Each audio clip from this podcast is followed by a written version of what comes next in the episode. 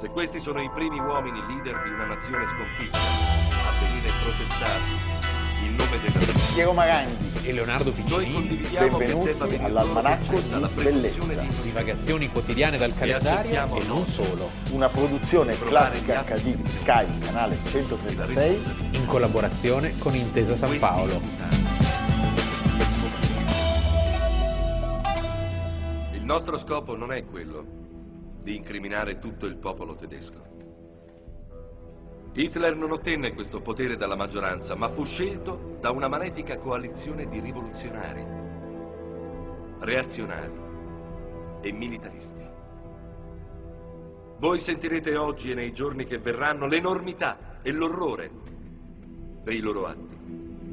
L'accusa vi fornirà irrefutabili prove di eventi che hanno dell'incredibile. Almanacco di Bellezza, primo ottobre. Abbiamo iniziato con un bellissimo film di Stanley Kramer, Vincitori e Vinti, 1961, 60 cast anni fa. Cast stellare, sì. stellare. Un eh. film di cui presto vedremo in un cineforum che stiamo organizzando, vero? Un cineforum che durerà giorni e giorni perché Sì. il film è lunghissimo. E poi dopo c'è una discussione altrettanto Facciamo una lunga. discussione, sì. Sì. Eh? Dove ognuno ha non il diritto, il dovere di parlare. Sì, eh, parleremo anche dello champagne di Ribbentrop che faceva il commerciante di vini e O che- dei polli di Himmler. o dei polli di Himmler. Stiamo parlando del giorno in cui finisce il processo di Norimberga, il processo che vede sul banco degli imputati ciò che resta dell'abiezione nazista. Povera città Norimberga. Povera città Norimberga, si sceglie Norimberga perché Norimberga era stata la sede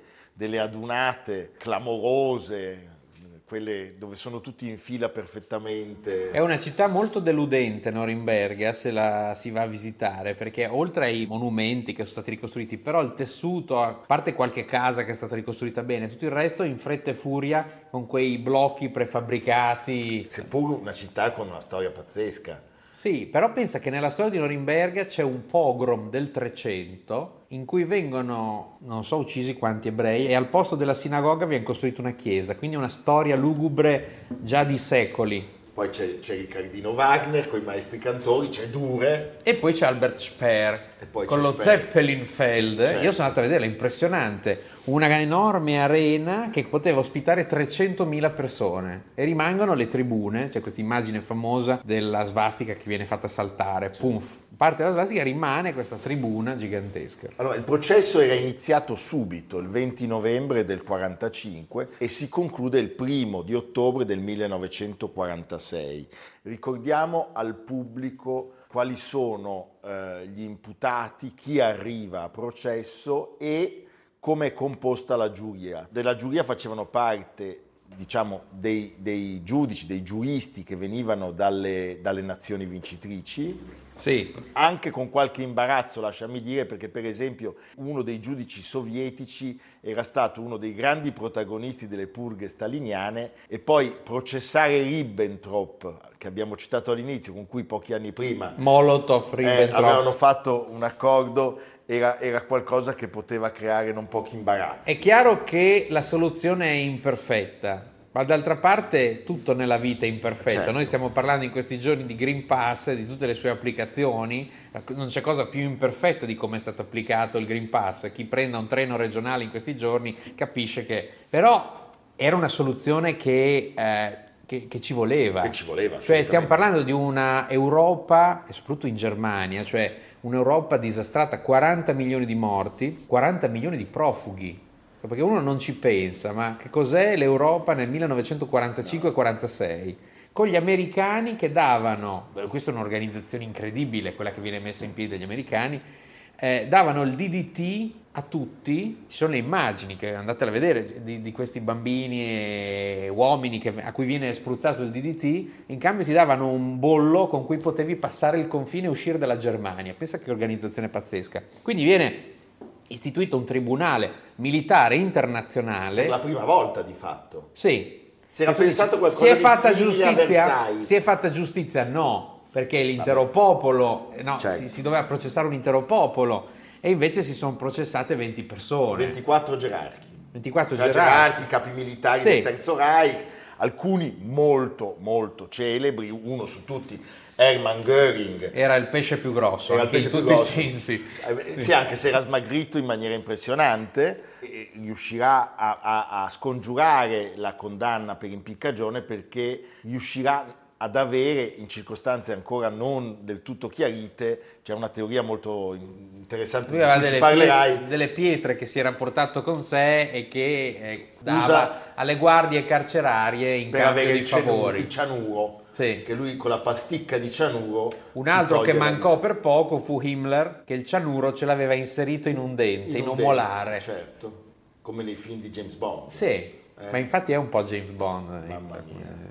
C'è Rosenberg, Sì. ideologo dell'antisemitismo, c'è l'architetto Speer che si prenderà C'è un, grande, vent'anni, c'è un grande assente, la parola contumacia. e La Borgman. prima volta da bambino mi ricordo che ho detto contumacia. Cosa vuol dire contumacia, mamma? Eh, era Borman. Era. Borman contumacia. di cui non si è mai saputo se si sia riuscito a salvare in Sud America o se sia morto un- di fianco a un carro armato nella... Tutti si dichiarano non colpevoli. Tutti dicono abbiamo L'unico- solo eseguito sì, gli ordini. L'unico che ha un sussulto di orgoglio, però non è chiaro fino a che punto, è eh, Il generale. Keitel. Keitel, Sì, che tra l'altro chiede di essere fucilato senza ottenerlo sì, sì. da un plotone Ma militare. perché era un presuntuoso. C'è Ribbentrop, c'è un altro generale Jodl, E poi ci sono i carnefici. Kaltenbrunner, col- dei nomi che... Stryker. Stryker. Sì. Ce n'è uno che non arriva a processo perché si toglie la vita, si impicca prima, che è il capo del sindacato. Lei, nazista. sì. E poi ci Lei. sono tre che erano pesci piccoli, perché in realtà era proprio, erano stati già esautorati all'inizio. Papen, Fritsch e, e Che vengono Schack. Almar Schack, che era il governatore della banca. Ma, insomma, eh, Non partecipa per problemi di salute e di età von Krupp. sì. Beh, E forse anche perché poteva essere Forse utile poteva essere il utile. passaggio. E poi c'è Rudolf Hess. Sì, cioè- che era sparito dalle scene perché era, si si era precipitato però- in Scozia. Allora, Montanelli diceva sempre, secondo la sua ricostruzione, che lui era andato a proporre a Churchill una pace. Dalla faccia non sembra uno molto No, intelligente. dalle sopracciglia. Le sopra- secondo sì, me. ecco. E dalla distanza tra le sopracciglia e l'attaccatura dei capelli. Però era, era un fine- nazi della prima ora. Lui muore a Spandau. È uno, dei, è uno dei, dei- dei- di quelli della, ancora del Pucci, Sì, sì, della, della birreria, sì, di sì, Monaco. sì. Viene tenuto aperto solo per lui un carcere. Carcere di Spandau. Perché lui prende eh, l'ergastolo. e lì non si capisce bene la, la corrente elettrica, cosa succede. Come sia morto. Sì. Comunque le premesse, le premesse non erano così chiare di questo tribunale di Norimberga, perché tutto quello che ci sembra un dato di fatto in realtà ha avuto una lunga premessa. Questo è un libro bellissimo di Victor Sebestia, 1946, che si collega all'altro libro di Jan Buruma, 1945, perché è molto interessante vedere cosa succede appena dopo, no? Perché è un Come- processo eh beh, difficile. La cosa migliore sarebbe metterli in riga e fucilarli, disse Winston Churchill, anche se negli ultimi mesi della guerra avrebbe cambiato idea. Una nota di Sir Alexander Cadogan, capo del Foreign Office, sottolineava che sarebbe stato sbagliato processare persone come Heinrich Himmler, perché la loro colpa era tale da andare al di là della portata di ogni processo giudiziario. Truman, Attlee e soprattutto Stalin, però, volevano mettere in piedi una qualche forma di processo su larga scala. C'è anche da dire che centinaia di scienziati, ingegneri, industriali, spie e banchieri nazisti che avrebbero potuto e dovuto finire in galera vennero lasciati in libertà perché si sarebbero potuti dimostrare utili agli alleati. Sì, certo. Nel corso dell'efficientissima operazione Paperclip, condotta dall'esercito statunitense, circa 400 scienziati e tecnici vennero interrogati, arrestati e se potevano essere di qualche utilità fatti uscire dalla Germania. Fior fiore degli scienziati, generale Walter Dornberger, Kurt Debus, che sarebbe diventato il primo direttore del Kennedy Space Center della NASA in Florida, Bello. e Werner von Braun, di cui abbiamo già parlato. Abbiamo straparlato. Sì. Allora, l'avvocato di Göring, per esempio, sostiene subito la tesi che non si possano Che applicare compito ingrato, cosa fai tu? Faccio le l'avvocato leggi, di Goering. le leggi retroattive, ma gli viene risposto che in realtà erano stati firmati dei trattati non dalla Germania, hai risposto vada via, ciao. ma insomma eh, c'erano dei trattati esistenti, allora si disse che la Convenzione dell'AIA, come quella di Ginevra, come il, il patto Brian-Kellogg, non vincolavano le potenze dell'asse perché non li avevano ratificati e si rispose ancora che erano in vigore da così Chi se ne tanti frega anni. dell'asse, Esatto, perché tutto chi il resto del mondo, dell'asse. sì.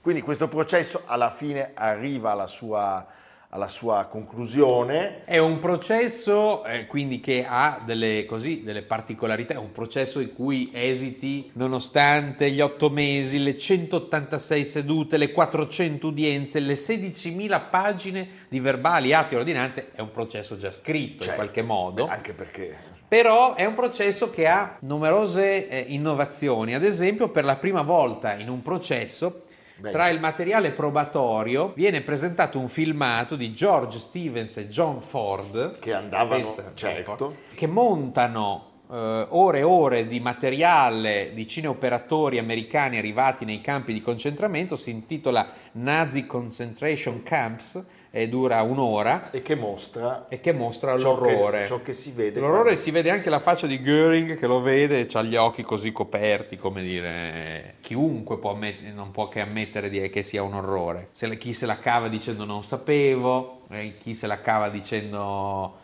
eh, eseguivo gli ordini, 325 giornalisti di 23 paesi e 400 mh, persone del pubblico. sì, uditori. Sì, tra di loro scrittori come Alfred Dublin e John Dos Passos, tante persone che poi sarebbero diventate famose, come un eh, giornalista per i giornali norvegesi eh, che era stato in esilio, il giovane Willy Brandt, Sì, ma pensa Sì.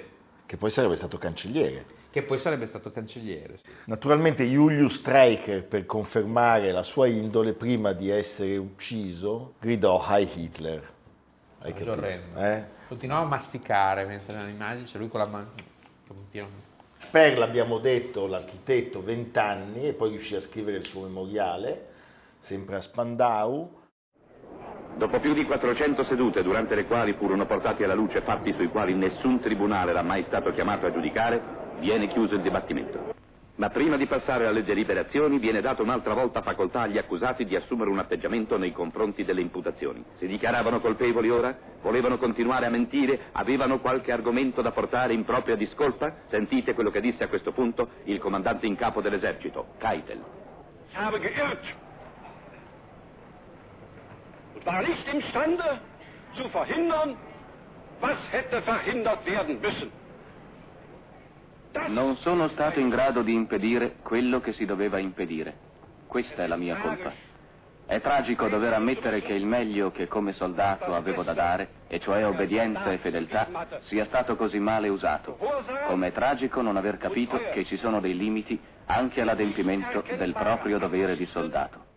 Leonardo, due parole su Albert Speer, che viene condannato a 20 anni, va a Spandau, poi rilascerà una quantità di interviste in cui fa lo snob, dice sì, era un branco di cafoni, io li guardavo, le- li guardavo con un certo Ecco. eh, distacco. posso dire una cosa, insalvabile Speer. Sì. Cioè la sua vicinanza con il Führer eh, e il suo ruolo... Io un po' lo capisco anche, perché quale architetto non sognerebbe di avere un Vabbè, committente così, no? Però lui sta lì proprio fino alla fine, cioè non c'è un gesto alla Rommel. No, no, è sempre carino lui con... Eh.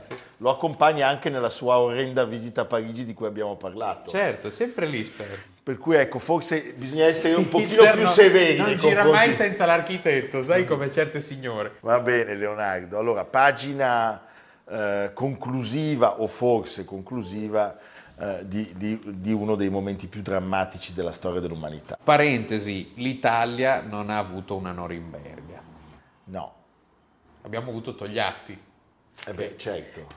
Vabbè, con una... questa- Oddio, aspetta. Questa però, è, questa però, a mio modo di vedere, è stata anche un po' la grandezza di Togliatti. La grandezza dei Togliatti, però... Ministro della giustizia, amnistia. Eh, sì, sì, sì. Eh, insomma, il paese aveva già pagato un prezzo altissimo. E poi avevano messo a testa in giù. Sì, sì, fondo cui- c'è stato. Va bene, Sì. a fra poco.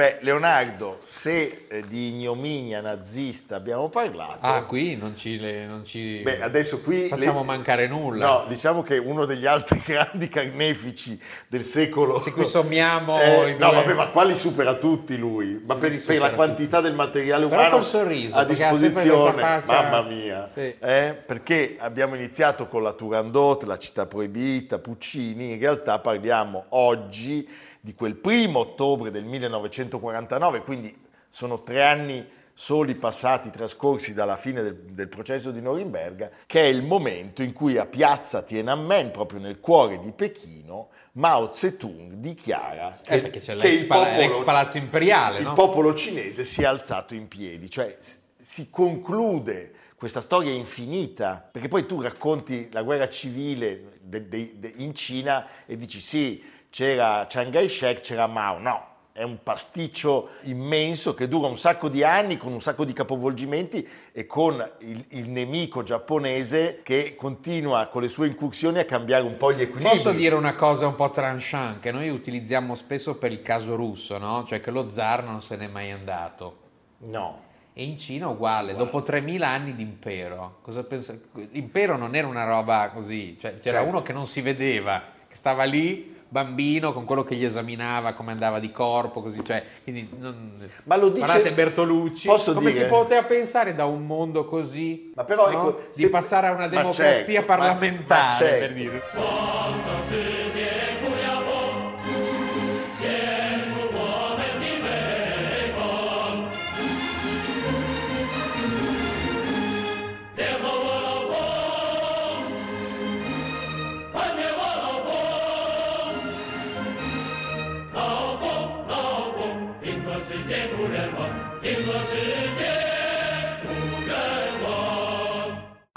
Lo dice lui stesso, cioè è Mao che rivolto agli occidentali, perché questa non è una frase per i cinesi, cioè i cinesi del pranzo di gala proprio manco sapevano cosa potesse essere. Lui dice la rivoluzione non è un pranzo di gala, non è un'opera letteraria. E con questo, Eh, detto non questo, è un disegno, non è un ricamo, non la si può fare con altrettanta eleganza, proprio è rivolto a noi tranquillità e È una frase che delicatezza viene utilizzata moltissimo Certo. anche da noi, come dire, e con altrettanta dolcezza, gentilezza, cortesia, riguardo e magnanimità. La rivoluzione è un'insurrezione, un atto di violenza con il quale una classe ne rovescia un'altra. Diciamo, Sì. per questa rivoluzione e per le rivoluzioni successive, pensiamo a quella culturale, noi sappiamo che eh, se ne sarebbero andati all'altro mondo un'infinità di uomini e di donne, i numeri sono pazzeschi. E tutto questo in nome di un'eresia, Certo. perché Marx non avrebbe mai pensato alle masse rurali protagoniste del processo Ma rivoluzionario. è proprio qui il punto, cioè, Cioè, non lui è- avendo una classe operaia, Sì. Mao è fa persino- la strategia sui contadini. Lui è persino più eretico di Lenin. Sì. eh, il quale eh, proponeva per la Russia una cosa che Marx aveva pensato per l'Ipsia. La Germania, hai certo. eh, quindi oggi noi parliamo della Germania, del partito più antico e longevo d'Europa, che è la SPD, fondato nel 1863 sulle teorie marxiste. Certo. Ma eh, quel mondo lì e il mondo dell'infinita steppa caucasica o il mondo eh, delle pianure cinesi, delle Sì. risaie cinesi. Lasciami dire la tempra e la tenacia con cui lui porta Sì. avanti il progetto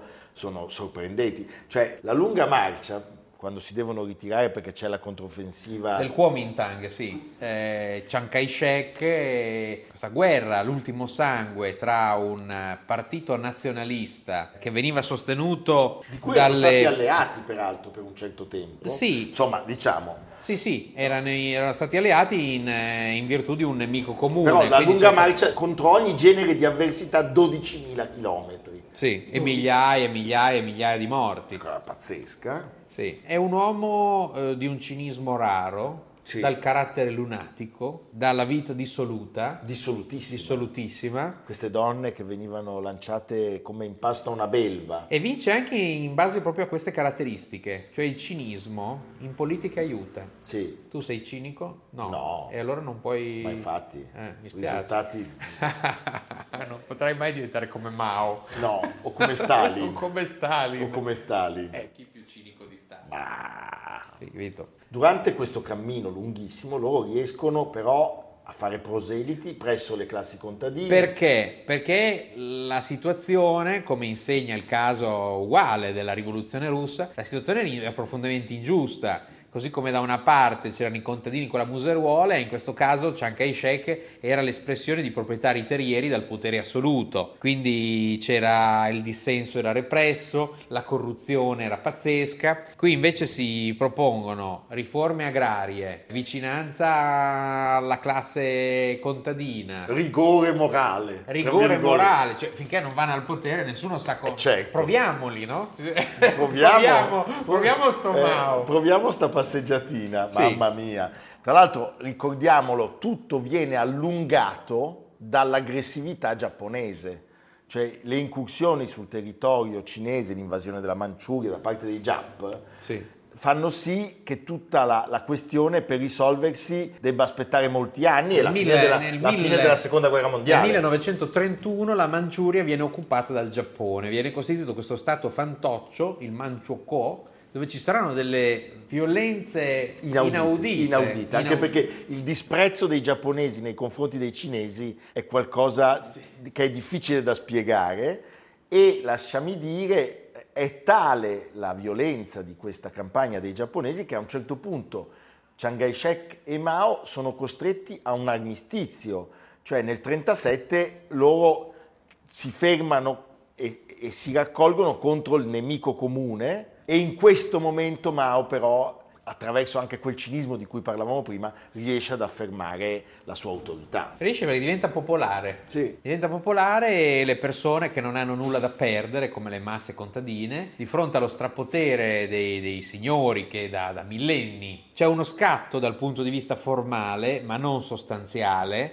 nel senso che si rompe quella dominazione del ricco nei confronti del povero che era la, la- la consuetudine da migliaia di Certo. anni. Poi si arriverà a una miseria altrettanto spaventosa E a, tu- con e- e a tutte le... le- sì, le- perché lui eh, il primo ottobre, come hai ricordato, viene istituita la Repubblica Popolare Cinese. Gli americani sbagliano tutto, Gli cioè americani- sbagliano tutti, gli americani stanno con Chiang Kai-shek, diciamo. Sì, anche qui, sempre nel libro di Sebastian, eh, il generale George Marshall, fautore delle vittorie in Europa e nel Pacifico, era un organizzatore dallo straordinario talento, ammirato sia da Roosevelt sia da Truman, che lo definì il più grande militare che l'America, ma potremmo dire anche il mondo intero, abbia mai prodotto. E... Marshall era convinto di aver ottenuto uno strepitoso successo diplomatico, riuscendo laddove i suoi predecessori avevano fallito la negoziazione di un accordo storico per porre fine alla guerra civile in Cina che proseguiva a intermittenza tra i nazionalisti del Kuomintang e i ribelli comunisti capitanati da Mao Zedong.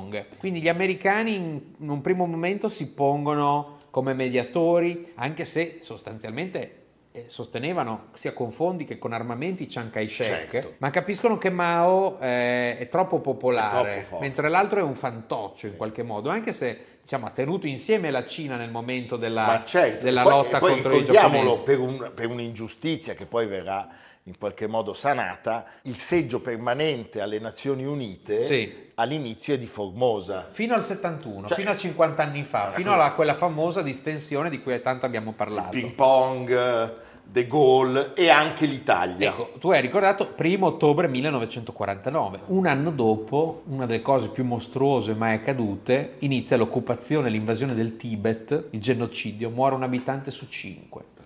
E sempre un anno dopo, sempre nel 50, un milione di cinesi, un milione, vengono mandati in Corea. E in Corea ci sarà quindi questo passaggio dall'equilibrio filo-sovietico al discepolato Certo. di Kim Il-sung nei confronti di Mao e quindi il- la famiglia Kim diventerà una sorta di eh, famiglia filo cinese a tutti gli effetti.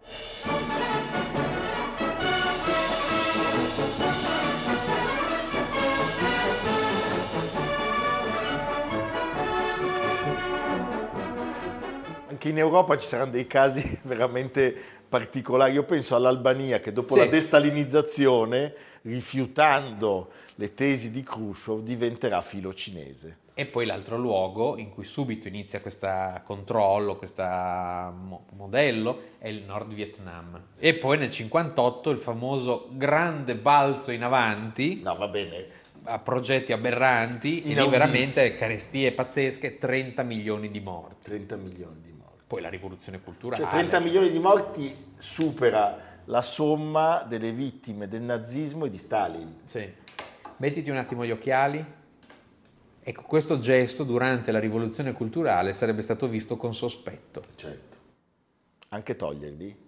Ma quello non lo so. Meglio, già Poi, meglio. però io so- hai visto che li ho presi rossi? Sì, sì. Eh, perché volevo mettermi un attimo a Ah, riparo. mia. Siccome questo qui fa partire le purghe anche in ufficio. eh. Purghe, sì. Senti Leonardo, ricordiamolo ancora una volta, le nostre puntate sono disponibili anche in podcast, Spotify, Apple Podcast, Google Podcast, di Intesa San Paolo On Air, cercando Almanacco di Bellezza, oppure direttamente sul sito di Intesa San Paolo, www.intesasanpaolo.com, sempre cercando Almanacco di Bellezza. Se non volete guardare Leonardo e Piero, potete perlomeno Ascoltare. ascoltare È meno faticoso. in macchina devo dire funziona. Meglio, anche funziona, meglio, più funziona. sicuro, più No, sicuro. infili il cavetto, Sì. Fai partire e poi viaggi ascoltando eh, le nostre concionate. Che ti tengono sveglio. Eh beh certo, Sì. addormentati alla guida. Va bene Leonardo, e noi dove andiamo? E noi andiamo a Roma eh, alla Sapienza, ma non alla Sapienza, quella che si intende oggi come Sapienza, cioè l'università, perché fino al 35 la Sapienza era da un'altra parte, cioè nel palazzo della Santivo alla Sapienza. Borromini. Borromini, capolavoro di Borromini. L'opera più importante di Borromini si chiama Palazzo della Sapienza perché Quindi è un palazzo di un architetto svizzero. di Bissone, Bissone. di Bissone, sì, Grandi- ticinese, grandissimo Borromini, Borromini, eh. sì, sì, perché sul portale del palazzo c'è scritto Inizium Sapientiae Timor Domini. L'inizio della sapienza è il timore di Dio. E Frase che si presta a molte interpretazioni. sì. Eh? E perché ne parliamo? Perché la Sapienza torna a nuova vita dopo cinque anni di restauro. Quindi hanno ritrovato la loro bellezza, la famosa lanterna, una cosa misteriosa. Come mai Borromini ha immaginato questa lanterna con le lingue di fuoco decorate? Ha guardato il gotico? Ah, Sappiamo che osservava molto il Duomo di Milano, ad esempio, Voleva andare a Genova, secondo me, con la lanterna. con la lanterna. Io capisci che penso al derby della lanterna, La lanterna. devo tirare giù tutto. È vero. Però ecco, posso dire una cosa? Sì, facciamo, facciamo un saluto e un augurio a un personaggio stupendo Sì. che di Borromini ci ha insegnato molte Ah beh, cose. Il grandissimo Paolo architetto, Portoghesi. professore Paolo Portoghesi. Adorato, Paolo Sì. Portoghesi, adorato. Eh, persona squisita, stupendo. Grande intellettuale, grande architetto, grande amante della musica di Franz Schubert. Ah, che bello. Stupendo. Evviva! Viva! A domani! A domani. Almanacco di bellezza a cura di Piero Maranghi e Leonardo Piccini. con Lucia Simioni, Samantha Chiodini, Silvia Corbetta, Jacopo Ghilardotti, Paolo Faroni, Stefano Puppini. Realizzato da Amerigo Daveri, Domenico Catano, Luigi Consolandi, Simone Manganello, Valentino Puppini. Una produzione classica HD, Sky Canale 136 in collaborazione con Intesa San Paolo.